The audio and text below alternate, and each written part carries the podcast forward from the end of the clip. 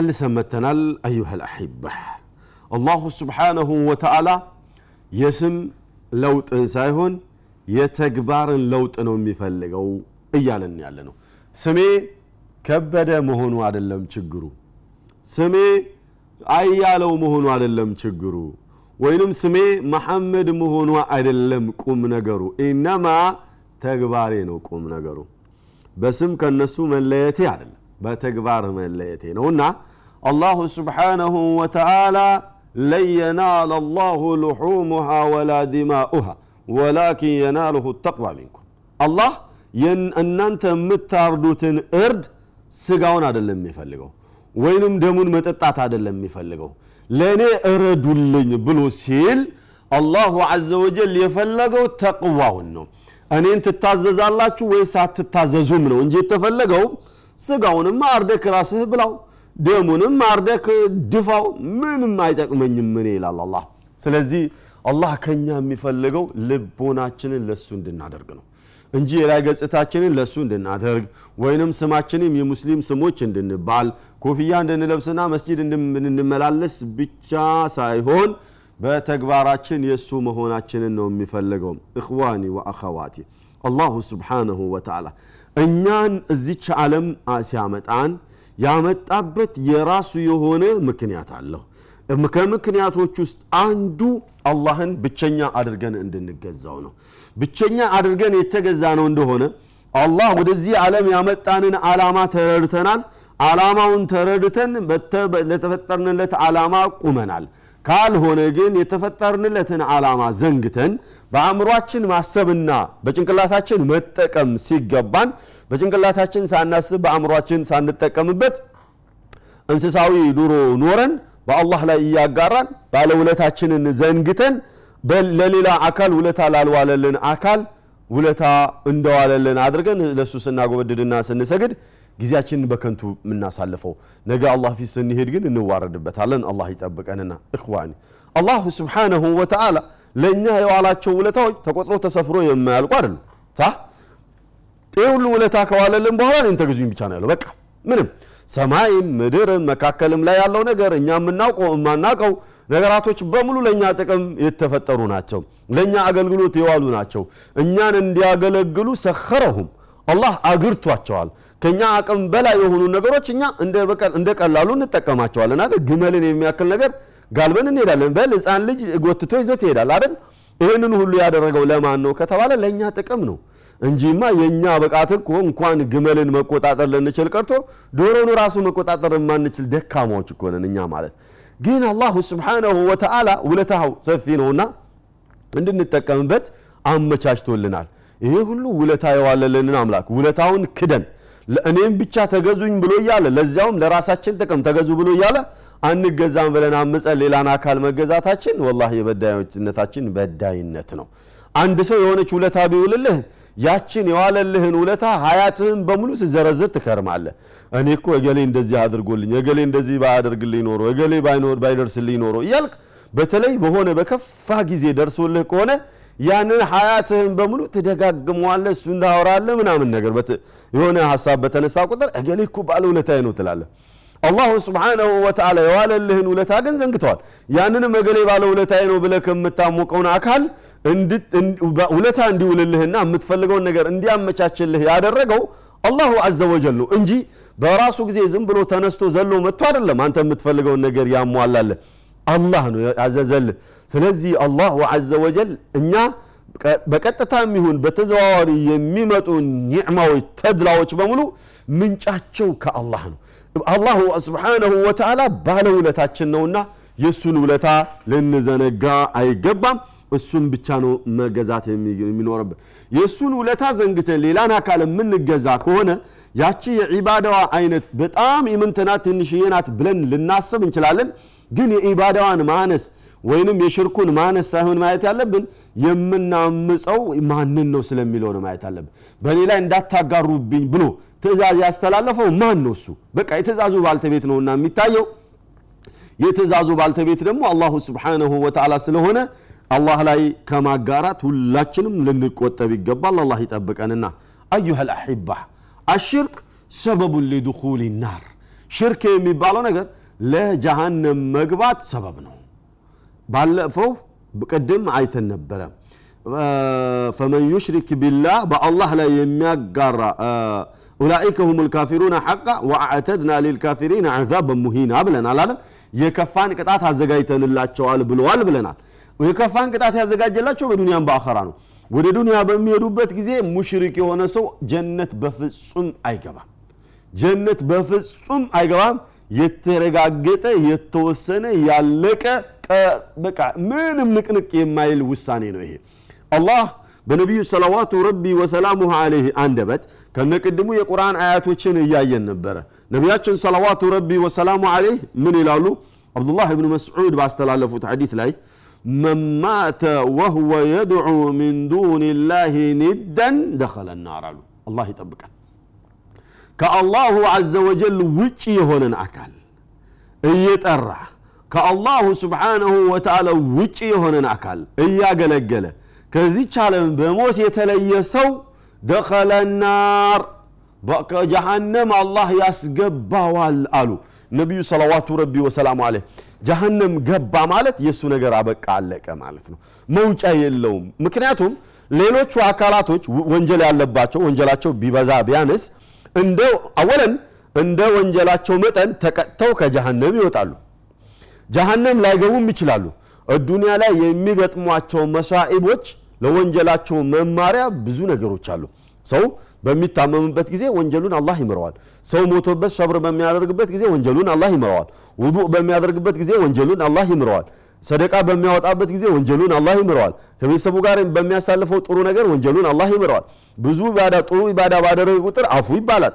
ረመዳን ሲመጣ ይማራል። ሐጅ ሲያደርግ ይማራል። ኡምራ ሲያደርግ አላህ ወንጀል የሚማርባቸው ነገሮች በጣም መዓት ናቸው እነዚህ ወንጀሎች እነማን ናቸው የሚማሩት ከተባለ ከሽርክ መለስ የሆኑ ወንጀሎች ናቸው። ከሽርክ መለስ የሆነን ወንጀል አላሁ ስብሓንሁ ወተዓላ ይምራል። ምናልባት አሁን የደረደርኳቸውና ሌሎች ነገሮች ወንጀላችንን አስምረው ያላስጨረሱ እንደሆነ ገርገራ መጥቶ ሲይዘን በሚገጥመን ጭንቅ የሚማርልን ወንጀል አጅብ ነው። ነቢዩ ሰለዋቱ ረቢ ወሰላሙ አሌ ከለታት አንድ ቀን አንድን ሴት ሁማ ወይም ወባ አሟቸው ለመጠየቅ ገቡና ከይፈ ቢኪ እንዴት አደርሽ? እንዴት ዋልሽ? ብለው ሲሏት ረ ምን ይጠይቁኛል? እቺ ሁማ እኮ እንደው አላህ ኸይር አይስጣት እንደው አይባርካትና ስታሰቃየኝ እንድቹ አደርኩኝ እኮ ብለው አሉ። ነቢዩ ሰለላሁ ዐለይሂ ወሰለም ላ ተሱቡ ሑማ አሉ። ላላላላ ወባን እንዳትሰድቡ አሉ። ለምን ካላችሁ ወባ እኮ የሰዎችን ወንጀል ልክ የዛገን ብረት እሳት ውስጥ አስገብተ እሳቱን እሳቱ እላዩ ላይ የዛገውን ዝገቱን ተንጣቶ ዝገቱ ተነስቶ ብረቱ ነጭ ንጹህ እንደሚሆነው ሁሉ ሑማ ወይም ወባ የያዘችው ሰው ወንጀሉን አላህ እንደዛ ጥብ ያደርግለታልና ሁማን ወይም ወባን እንዳትሰድቡ አሉ። ታዲያ ህመሙ ኖርማል ህመም ገርገራ በሚዘን ጊዜ ደግሞ የምናየው ጭንቀት የትኛውም አካል ሞት ሲመጣበት ይጨነቃል። ማንም ይሁን ማን የጭንቀት ደረጃ ያንሳል ይበዛል እንጂ አላህ ከዚያን ዕለት ጭንቀት ይጠብቀንና ጭንቀት ይበዛበታል። ጠይብ በዚያን ዕለት የሚማረው ምህረት አለ። ኦኬ?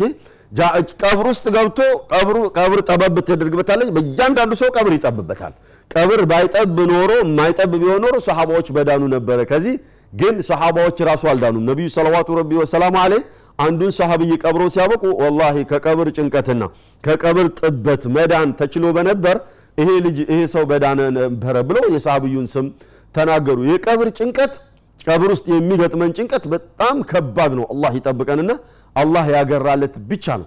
የትኛውም ሰው ቀብር ልክ እንደተቀበረ ጥብቅ አድርጋ ትይዘዋለች። አላህ እንደዚህ ቀጣህ ነበር እኮ ለማለት ለማሳየት ያህል ይመስላል። ጥብቅ አድርጋ ትይዘዋለች። ከዛ ሙእሚን የሆነ እንደሆነ ክፍት ይደረግለትና መደል በሰር ተከፍቶለት ጀነትን አርቆ እያየ የጀነት ሽታና የምግቦቹ ማዕዛ እየመጣለት እየተደሰተ እንዲኖር ይደረጋል። ከነዚያ አላህ ይመድበንና ቀብር ውስጥ የሚያገኘው ጭንቀት አርበል ማዕሸር ላይ የቅያማ ቀን ቆቦ የሚያገኘው በዛ ጭንቀት ላይ የሚያገኘው ጭንቀት እነዚህ ወንጀሎች በሙሉ እነዚህ ውጣውረዶች በሙሉ ወንጀላችንን የሚያሰርዩ ናቸው።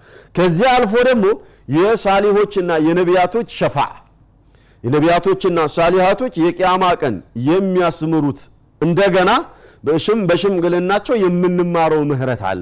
ከዚያ አልፎ ደግሞ አላሁ ስብሓነሁ ወተዓላ ትላንትና በዱንያ ላይ ወንጀል ስትሰራ ሰተርቱሃ ለከ ፊ ዱንያ ወሰአግፊሩሃ ለከ ፊ ልአኺራ ዱንያ ላይ ደብቄልህ ነበረ።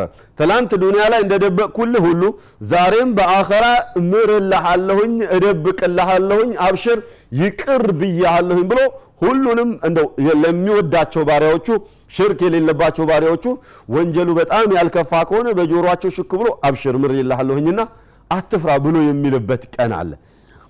شوف እንግዲህ ወንጀል የሚማርባቸውን step ኦች እይዋቸው። እነዚህ ሁሉ step ኦች ታልፈው እነዚህ ሁሉ step ኦች ታልፈው ምናልባት ወንጀል የበዛ ከሆነ ጀሃነም ብገባ አላህ ይጠብቀንና ጀሃነም ገብተን ለተወሰነ ጊዜ የተፈረደብንን ያህል ተቀጥተን እንወጣለን። በበሉ የተፈረደብንን ያህል ጀሃነም ውስጥ ተቀጥተን እንወጣለን። ሌላው ግን ሽርክ ያለበት ሰው ለምን የሰራው ዒባዳ ሰማይ ጠቀስ ኢባዳ ለምን አይሰራም? አላሁ ስብሓንሁ ወተዓላ ያንን ስራውን ሁሉ አበላሽቶ ጀሃነም ነው የሚያወርደው ለምን ወለው አሽረኩ ለሐብጠ አንሁም ማ ካኑ ያዕመሉን ብለዋል እኔ ላይ አጋርተውብኝ በነበር እኮ ማንም ይሁን ማን የሚሰሩትን ስራ አበላሽባቸውና ጀሃነም አወርዳቸው ነበር ብሏል። ከሽርክ ጋር የሚሰራ ዒባዳ ያ ዒባዳ ምንም ይሁን ምን ከዒባዳዎች ሁሉ የበለጠ ዒባዳ የሚባለው الجهاد في سبيل الله ነው። በ الله سبحانه وتعالى መንገድ ላይ ራስን መሰዋት ነው ከዚህ የበለጠ ትልቅ ኢባዳ የለም። ነፍስን መስጠት ማለት ነው። ከዛ ቀጥሎ የሚመጣው ሰላት ነው። بر الوالدين ነው። እንደዚህ እያለ በደረጃ ይወርዳል። تمام? ሆኖም ግን በአላህ መንገድ ላይ የታገለ ሞቶ ሽርክ ያለበት እንደሆነ አይማርም። በጣም የሚገርማችሁ በአላህ መንገድ ላይ እየታገለ ህይወቱን ጦር ሜዳ ላይ ሰውቶ ሁለት ሰዎች እንደማይማሩ ታውቃላችሁ? ሰውተዋል እኮ ጦር ሜዳ ላይ። አንደኛ ሽርክ ያለበት ሰው ኒሃእየን አይማርም። ነብሱንም ቢሰዋ ሁለተኛ የሰው ሐቅ ያለበት ሰው ኒሃእየን አይማርም።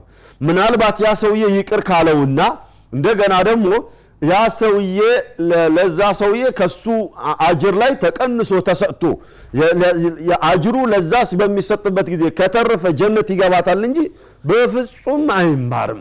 ስለዚህ ሽርክ የሚባለው ነገር ስራችንን የሚያበላሽ ከአላህ ጋር የሚያጣላ ጀሃነም የሚያወርደን የከፋ የሆነ ወንጀል ነውና ሁላችንም ልንጠነቀቅ ይገባል።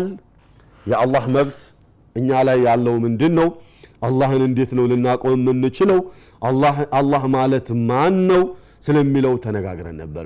ከዚያም በመቀጠል ተውሒድ ምን ያህል አስፈላጊ ነው? በኢስላም ጥቅሞቹስ ምንድን ናቸው? ስለሚለው ተነጋግረን ነበር።